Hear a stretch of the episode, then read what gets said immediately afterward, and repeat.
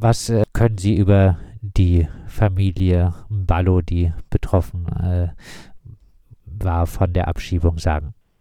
Also nach Angaben der Familie ähm, hat der Mann gearbeitet, also der war beschäftigt und ähm, die Frau, die hat einen Integrationskurs online abgeschlossen und hatte jetzt geplant, ähm, wenn die Kinder im Kindergarten sind, äh, weitergehend zur Schule zu gehen und dann auch einen Arbeitsplatz zu suchen.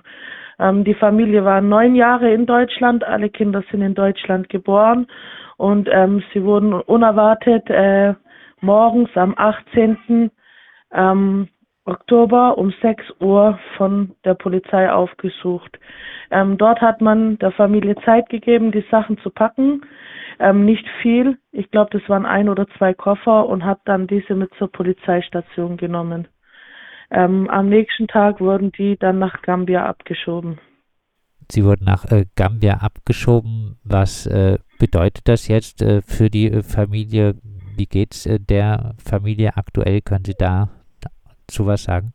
Also die sind in Gambia angekommen, natürlich komplett mittellos, keine finanziellen Mittel, haben dort auch keinen Wohnsitz und konnten über Bekannte ein kleines, unmöbliertes äh, Zimmer oder Raum, kann man sagen, ähm, bekommen für ein oder zwei Nächte, äh, welches aber von Schimmel befallen ist. Die Kinder haben Hautausschläge bekommen mit Eiterblasen und die Familie ist natürlich am Boden zerstört, weil sie mit einer Abschiebung nicht gerechnet hatten.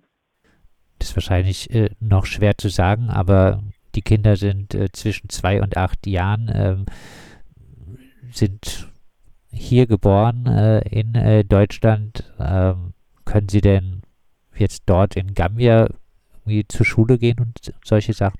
Ähm, von Schule ist im Moment noch gar nicht die Rede, weil äh, in den meisten ähm, afrikanischen Ländern muss man für die Schule natürlich zahlen.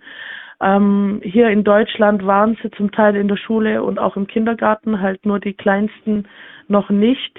Da waren auch zwei Zwillingspärchen, also die Familie hat zweimal Zwillinge bekommen. Und ähm, ja, also von Schule ist im Moment noch gar nicht die Rede. Also die Kinder, die sagen immer, Mama, ich möchte nach Hause, Mama, ich möchte nach Hause. Also die, die kennen Afrika ja überhaupt gar nicht. Ist immer schwer zu sagen, aber äh, wie bewerten Sie diese Abschiebung? Ähm, wie bewerte ich diese Abschiebung? Ähm, für mich eine Familie mit neun Kindern, die in Deutschland ähm, geboren sind und überhaupt keinen Bezug zu Afrika haben, so unerwartet und unvorbereitet ähm, abzuschieben, finde ich jetzt ähm, menschlich nicht in Ordnung. Ja, neun Jahre war die Familie äh, in äh, Deutschland, dann wurde sie jetzt äh, ziemlich plötzlich wohl abgeschoben. Sie äh, wollen der Familie auch helfen oder haben dazu aufgerufen, äh, dass man äh, der Familie helfen sollte. Äh, wie kann man ihr helfen? Ähm, Im Moment aktuell ähm, ist natürlich ähm, finanzielle Unterstützung wichtig. Ich selber habe äh, auch zwei Kinder und ähm, bin natürlich jetzt finanziell nicht so aufgestellt, dass ich das alles alleine übernehmen kann. Ähm, des Weiteren braucht auch die Schwester der Familie, die in Freiburg, äh, Titistadt, ähm, lebt, Unterstützung. Und zwar muss man die Wohnung von der Familie ausräumen. Die ist ja, da sind ja auch die ganzen Sachen untergebracht.